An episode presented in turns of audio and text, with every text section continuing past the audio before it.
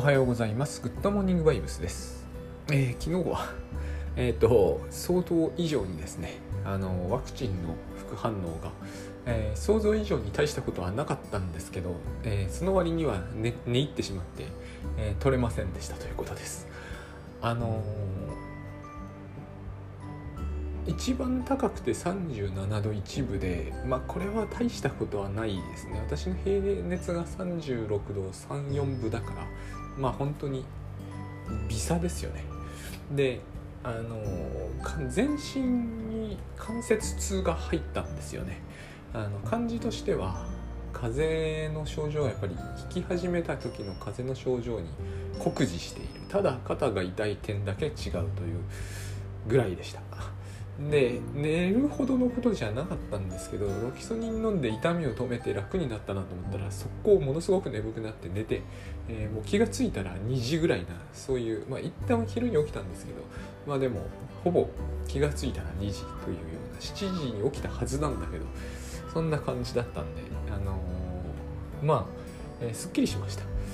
久しぶりにたくさんあのまとめて昼にも寝たということでですね。えー、気分は今は結構いいんですよ。まあ、ちょっと肩が痛いのはまだありますけど熱はもう全然ないし割と、えー、大変じゃなかったなと。全体としては。ただこれを落としたなと。落とすつもりはなかったんですけどね。でえっとコロあのワクチンの話はこの程度なのでまああの、えー、SNS で出ているのに比べても大したことはないのでまあこのぐらいにしておきましてですね。あ喋ることを忘れるんですよね。さっきまでなんとなくあったんですけど、えー、忘れるんですよ。ああ思い出してきた。えっとですね最近あのコーチングとカウンセリングという私がこう聞くたびに実は、えー、もやっとしていたといえばもやっとしていたんだけど私に直接どっちも関係ない私コーチでもカウンセラーでもないんでね、えー、どっちも関係ねえんだと思って聞き飛ばしてたんですけどなんかですねあの昔から、えー、そんな定義は奇妙と思うというのがありまして、えー、カウンセラーはマイナスをゼロにする仕事でコーチングはゼロをプラスにするっていうね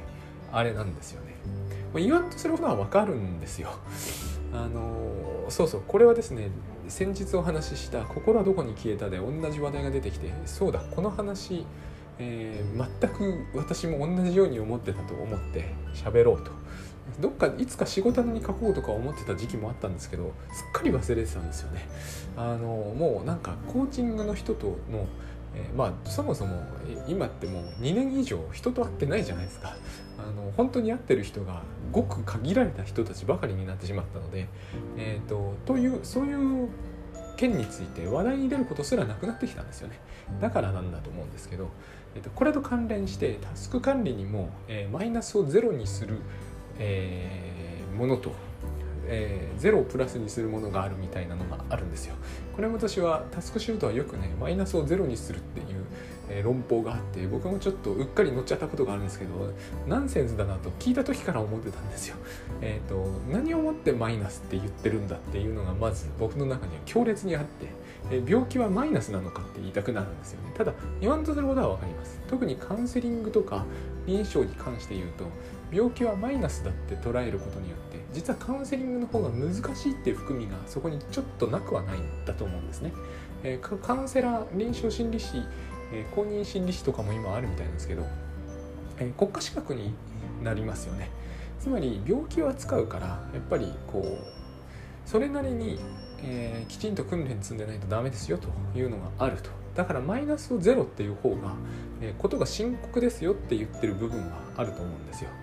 でタスク管理でそれを言うのは私は、えー、ナンセンスだと思うんですけど 本当に、えーと、別にそれを言うのが悪いとは思わないんですけどね。ただタスク管理で例えばですけど、えー、病病気の人がタスク管理すると健康になるとかないわけですから、え、タスク管理にそういう公認とかえー、国家とか入れるべきでは絶対ないと思うんですよね。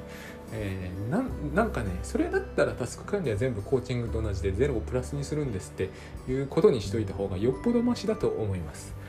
えーと、コーチングはやっぱりほらあのゼロをプラスにするだけあってつまり健康な人がより良い人生って言うんでしょうクオリティオブライフっていう QOL を高めるみたいな話をするから、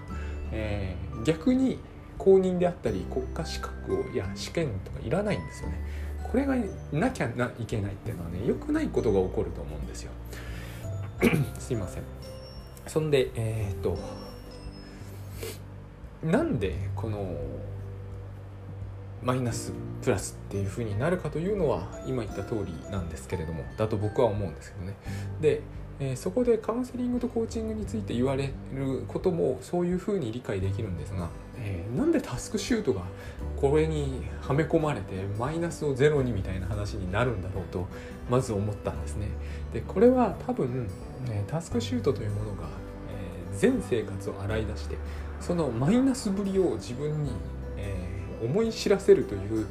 えー、そういう価値観で測るからいけないんだと思うんですね。えっ、とそこに書いてあることはマイナスじゃないって話は私は、えー、何度もしますがなかなか受け入れていただけないでも、えー、何と言われるとそれはマイナスじゃないんですよたとえそれが、えー、毎日毎日ギャンブルで三昧でえお金を毎日毎日マイナス50万円ずつですとしてもそれはマイナスじゃないですお金はマイナスでしょうけど、え QOL がマイナスとかいうことはおかしいと思うんですよね。えーと、QOL をマイナスって言っていいケースは僕は見当たらないです。でこれがね、えーと、今みたいにラディカルなことを言うからいけないんで大概の人は別にそんなことをしてるわけじゃないですよね。え、例えば朝から、えー、集盛をやって昼から YouTube をやって夜はネット三昧でした。これの何がマイナスなのかってことなんですよね。それは誰かがそれをマイナスだと判定するからマイナスなのであってタスクシュートとは関係ない話ですよ。あ吉田戦車さんという人が漫画家のあの大家ですよね。えーと、映るんです書いた有名な人ですけどあの人が自分の時間を全部記録しているとまさにそういう感じになるという、えー、あれはギャグで書いてるんですけどなんか2時間ゲームで遊んだみたいな。全然彼のそういうライフについて、えーと、批判する人はいないじゃないですか。吉田戦車さんはもっとこう毎日漫画の勉強するべきだとかって誰も言わないじゃないですか。全然マイナスじゃないんですよね。そのマイナスなのかどうなのかがえっ、ー、と人によって違ったり時によって違ったり恣意的に変えられたりするっていうのはそもそもマイナスじゃないということなんだと思うんですよねだってもしマイナスからゼロゼロからプラスっていうのがあるんだとすればではゼロとは何なのかっていうのはありますよね。えーと、ゼロとはその日のプラ収支プラマイゼロだというのをゼロとみなすのか、えー、あるいは何ですかね、えーと、こういう人生はゼロであるって誰かが決めるんですかね。私それは、えー、まああのねよっぽど宗教的な独裁性が強い国家で一日を人間はこう送るべきだということが、えー、厳格になんかこうなんかねえっ、ー、とその宗教のもう新興宗教の世界ですよねそこまでいくと。だから私いつもそういう話を聞くとえっ、ー、と気色が悪くなるところがあるんですよ。まあこれちょっと偏見ありますけどね。自分ち寺なのにね。だけれどもえっ、と宗教ですよねそれは。えっ、としかもその宗教に自分の生活の全域を縛られることを是とするみたいなそういうかなり皇室のっていうのかな、えーと、ヤーコブ・ベーメとかそういう人たちが、えーと、あれはキリスト教神秘主義の人ですけどやあの一族を率いてそういうライフを進めていったんですけどそこまでやる世界だと思うんですよね。えー、ベーメ偉い人ですけどね。だけど私はやっぱりあれはよっぽどベーメの本読んだ時も思ったんですけどこれよっぽどこれが素晴らしいとしてもこれに同意するのは現代人は難しいなんで難しいのかを説明するのは結構困難だけど難しいって思ったんですよでライフハックでははっきり言ってこれをめいめい読む人いないと思うんですけど読んで嫌悪感しか持たないんじゃないかと思うんですよね。それと,、えーと QOL という考え方が似てくるということにどうしてこ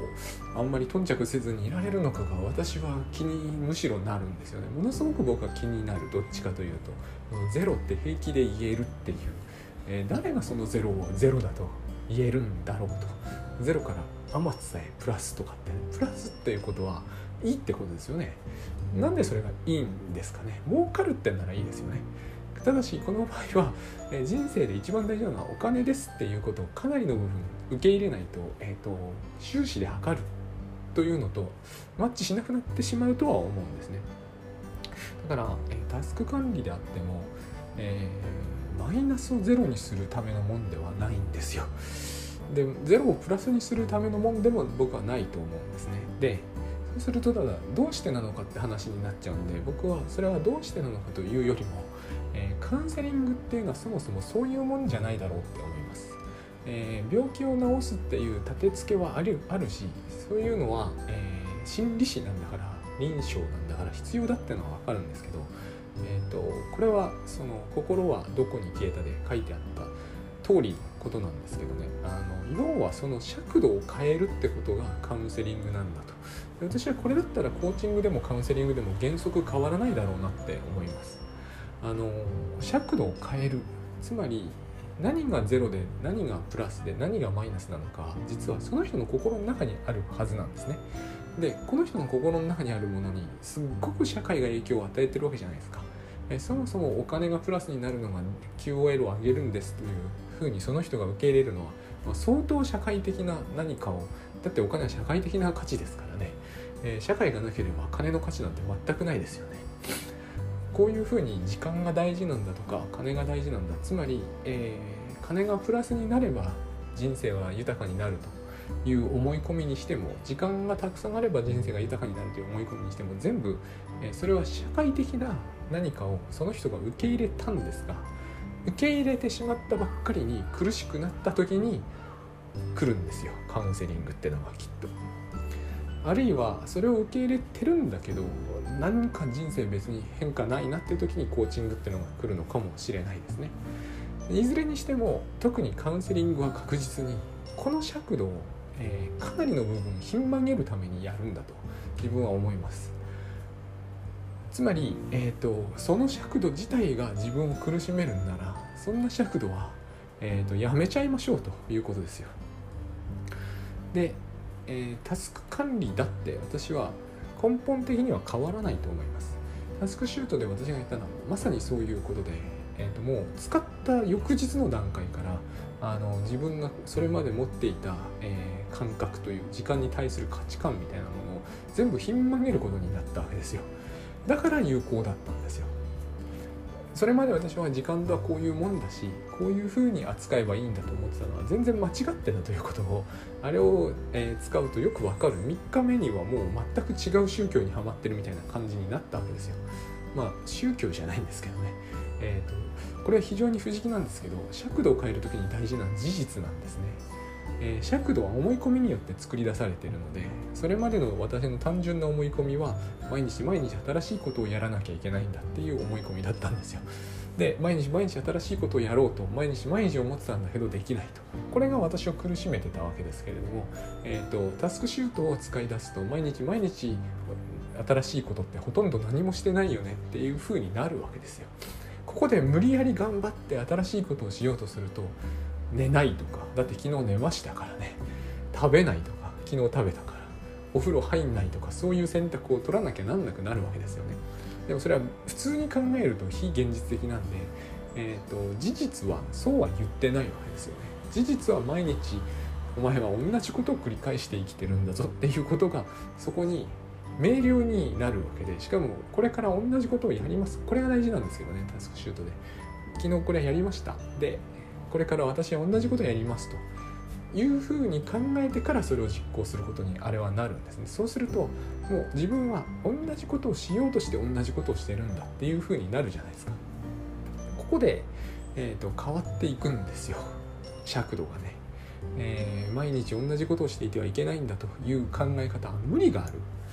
だから毎日同じことをするというふうにえー、て言うんですかねそこについて非常に肯定的になっていけるんですね。そういう変化をもたらす。それは心理的な変化ですよ言うまでもな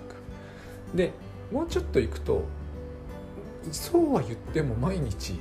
全く同じことは絶対やらない。っていう風になるんですよ。えっ、ー、と毎日全く同じものを食べるわけじゃないですしね。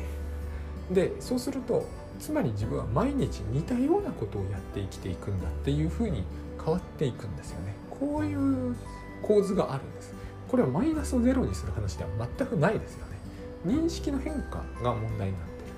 てる。でその後グッドバイブスでもそうなんですけれどもグッドバイブスでは、えー、私は要するに何て言うんですかね、えいろんなことがありましたけれどもやっぱり一番大きな問題だったのがまあでもどれが一番大きな問題とは言えない、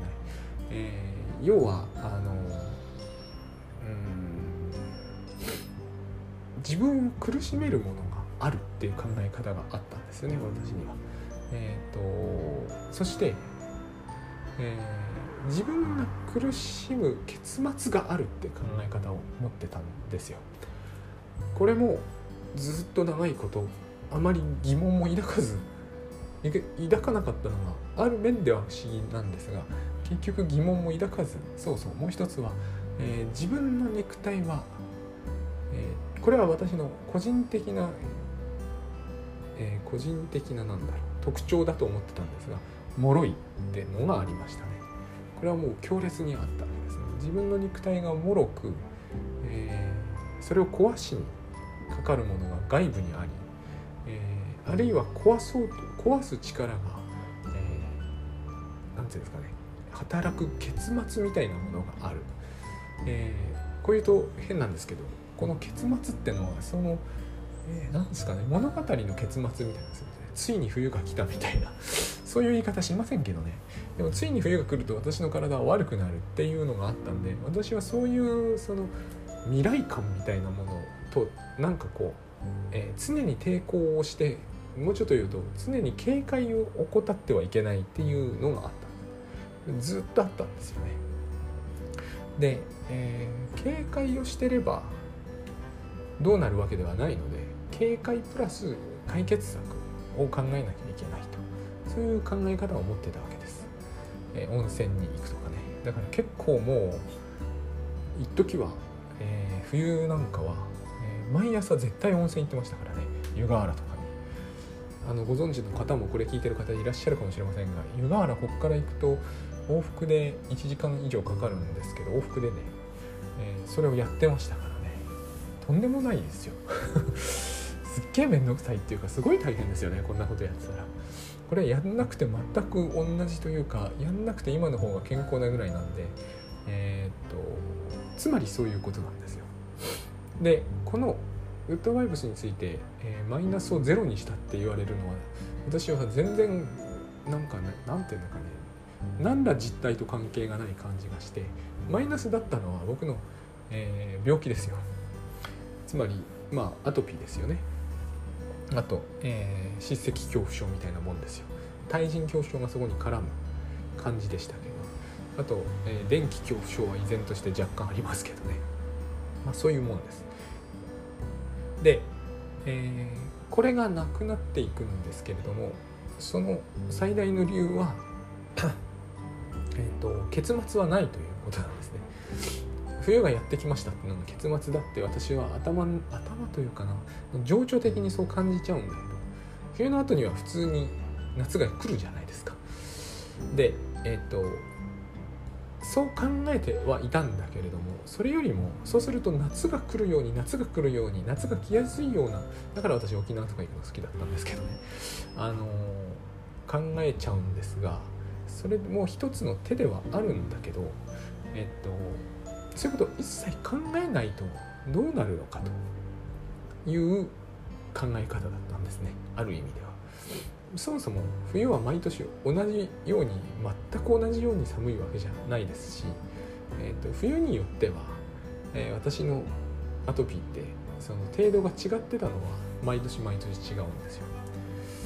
つまり、えーと、考えない考えることによって、だってどういう冬が来るかを考えてもわからないので、え、考えるということによって、え対策ができているという考えをまあ、捨てるんですよね。私が最初に行き着いたのはそれでした。最初に強い抵抗を持ったのもそれでしたしね、えー、なぜか分かんないんですけど身構えないってのが怖いんですよね。私は未だにそれが抜けないなっていうのがあるんですよ、えー、静電気とかがそうなんですよね。身構えないで受けたくはないんですよ。受けるんなら身構えてバチッていうのに受けたい。何なんですかね。身構えることによって痛み減らないんですけどね。むしろ増えてる感じがありますが冬も身構えたかったわけですよ。要するに。だから結末って感じを持ってたんですけどね。身構えない。身構えないということはえー、つまり先のことを考えないんですが私これ多分できると思ってなかったというのとやっぱりあまりにも怖すぎるというのがあったんですよね。はいえーと、とこれを考えなくなったとそれはマイナスをゼロにするっていうのは結果としてそういうふうなことは言えるのかもしれないんですけども多分そういうことでは全くないんですよね。えっ、とはるかにこうプラスになってる感じっていうのが感じとしてはあるしあと、えー、やっぱりマイナスとゼロの尺度が変わったので一番単純に言うと病気がマイナスで健康がゼロって感じでしょ？このマイナスとゼロって今の私の感じはそうじゃないんですよ。えっと尺度自体が変わると別に病気がマイナスなわけじゃないんですよ。だから健康がゼロというのは全然とんでもなくて健康っていうのは状態じゃない感じがしますからこれがまた昔は分かんなかったんですよね。要するに私も病気がマイナスで健康がゼロっていう感じは抱いてたんですよ。この尺度自体をなくしてしまわないと,、えーと、この苦しみから出られないんですよね。今だって、えー、体調がおかしくなることはあるんですよ。ただしそれをマイナスという感じを抱くことはない。だから昨日そうそう昨日すごく思ったんですけれどもあの風邪そのものの状態になるとあれただ免疫力免疫がね反応してるだけなんですけどね。抗原抗体反応なのかな？免疫反応なんですよ。微熱も、えー、関節の痛みも全部。あれが起こると私は子供の頃絶対悪夢を見たんですね。この悪夢が、えー、非常に説明しがたいんですよね。それのどうしてそれが悪夢なのか。マットレスってあるじゃないですか。あの旅館とかに行くと折りたたみのマットレスってありますよね。なんかあれをあれに縛り付けられているような夢を見るんです。身体感覚とちょっと関係があるんですけどなんかねあれが体の中にめり込んできてるような感じすらあるんですよ。自分の中にマットレスが入ってきてるような感じ。それがすっごい気持ち悪くて、えー、小学校上がる前ぐらいによく見るようになって以来熱出るたびにあの辛い時はですねあれを見ちゃうんですけど、えー、見るんですよ。これがもうひどくて何て言えばいいのかなどう何ともシュールな悪夢なんですよね。ここに恐怖感が生じたり、えー、する理由は別にないんだけど虫出てくるとかそういうんじゃないんで私マットレスが嫌いなわけじゃないんで。だけれどもあれはとっても嫌な感覚でもう本当えっ、ー、と常いつもこれだなと思ってうんざりしてたんですよ。で昨日見たんですね。大きな違いが一つあって悪夢じゃないんですよ。同じ夢なんですけどね。悪夢じゃないんですよ。私あれをあの夢の中であこれがグッドバイブスなんだなと一つ思いました。一つですよ。これこれがザ・グッドバイブスなわけじゃないですよ。ワンオブですね。あのこういう感じなんだと。本来的にそれが私に害をなさないならば、えー、それに対してネガティブな思いまで一緒にこう湧き上がらせることは別にない。だけども私はそれが頭ではそういうふうに考えよう考えようとはできてたんですがどうしても情緒含みではできない。だから夢じゃ無理なんですよね。夢だと思考がほぼ働かなくなるんで。ところが昨日は思考がほとんど働いてない夢の中でもえっ、ー、とこういう感じは悪くないんだこれが、えーと、その尺度を手放すということなんだと思うんですよね。えーと、これはマイナスであると決まってしまったらそれはもうマイナスなんですよ。病気でも何でも体調が悪いのでも悪夢でもこれこの夢はマイナスであると決めてしまったらそれはもうマイナスなんですよね。だけども尺度自体が消滅するとその夢は残っても、えーと、それがマイナスかゼロかプラスなのかとかはないわけですよね。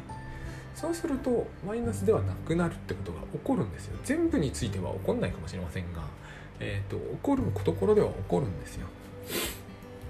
私はこれをマイナスがゼロになったではそれだと絶対にマイナスのものはマイナスのものとして存在し、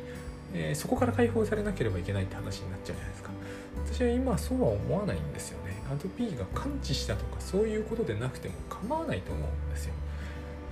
で面白いことにそうなると温泉行かなくて済むんですよ。そして面白いことにそうなると温泉行かなくても狂わなくなるんですよ大きくは。でもともときっとそうだったんだとは思うんですよね。だって私は子供の時から教えてたわけじゃないですからね。こういうことなのかなと思うようになって以来、えーまあ、グッドバイブスというのがその結果としては確かに QOL が、えー、上昇するって話に何て言うんですかねそう解釈したい時にはそうそういう解釈は成り立つと思うんだけれども、えー、私はそういうことではないなと思います。これはコーチングだろうとカウンセリングだろうとある意味同じなんじゃないかなむしろと。うん、あのカウンセリングでないと取り扱えないケースはあると思いますよ。そういう知識と訓練はいると思うのでただ、えーと、病気というものが確かにこれはこういう病気でありマイナスなんですというふうに、えラベリングしてしまったら、えラベリングしてしまうということをやめるってのがですね結構本当のところコーチングとかカウンセリングっていうところでやる話なんではないかなと。ついでにタスク管理でもですね私はそういうふうに機能したんでタスク管理がこのラベリングっていうのは本当にいろんな意味で良くなくてマイナスなんてのはとんでもないラベリングなんですがもっと厳密なものでも大概害して非常に良くないと思うんですよ。でも最近そのそれこそ心はどこに消えたでもそうですけどやっぱり精神分析の人というのはだけじゃないと思うんですけどね。臨床心理とかカウンセラーもみんなそうなんじゃないかと思うんですが DSM というもので診断されてる診断名というものをかなり参考程度にしている感じがしますつまりある人を自己愛性とか自己愛性人格障害とか境界例とか、えーと、うつの不全寛解とか言ってみたところであんまり意味ないような感じなんですよ。うん、実際そこで行われるカウンセリングっていうのはその人そのカウンセラーの個性がすごく出てるしえーと、診断名はこうこうこうだったっていうふうに最初に書くんですよね多くの精神分析のやってる人がそういうことを書きますよね。最初に診断名はこうこうこうだっただけどもほぼほぼその後その診断名について詳しく語られることってないように見えるんですよ。そういうもんなんじゃないのかなっていう感じが私はします。その方が妥当性が高い。体の病気はそうじゃないと私は思ってたんだけど最近体の病気もそんなもんなのかもと思うようになってきました。あの私は気管支炎喘息とかアトピーとか典型的なそのあれこれを持ってたんですけど大枠で言うと体調不良みたいな。なぜならば、えー、対処療法では一つ一つに対応する治療薬とかありますが治ってみるとどれも出てこないっていう今私はそういう状態にいて。でそう考えてみるとそう考えてみなくても自分の体のことなんであれは皮膚に出るにせよ、えー、呼吸器に出るにせよどっかとってもよく似てたと思うんですよね。でやっぱりそのマイナスの何て言うんですかね、えー、そのマイナス感とか不全感みたいなものを叩きつけられるっていうのかな叩き込まれてたんですよ。お前体が弱いとかあのさっさと医者行けとかそういうやつあれはしょうがないんですよ大体においてそれでいいんだけどそれをずっとやり続けるとマイナスをゼロにする問題みたいになっちゃうと思うんですよね。そんなマイナスってきっとないんですよね。っていうか多分これは大して深淵な話ですらないんですよ。本当にこのマイナスというのはすっげえ思い込みなんですよ。で多分マイナスからゼロっていう観念ほとんどの場合これは健康か病気か、えー、借金か財産かあとは生活になんとなく余裕があるかそうでないかぐらいのすっごい大雑把な尺度があってそこにプラスって言ってるんですよ。ものすごく健康とかね。あとものすごく金持ちとか、まあ、これおかしくないですよね。あとだから悠々自適。セレブ感みたいな、うん、めちゃくちゃなんていうかざっくりしてるじゃないですかこれ。でこの尺度がまあ大事なのは分かりますね。うん。あのー、私はもう大事だと思わないけど、うんと、例えば奥さんがねうちの子が健康で、えー、お金がに不自由なくて幸せな方がいいでしょうと言われる反対はできないこのきっと反対できないのが、えーと、このなんかわけわかんない宗教みたいになっていくんだろうなとは思いますけど反対はできない。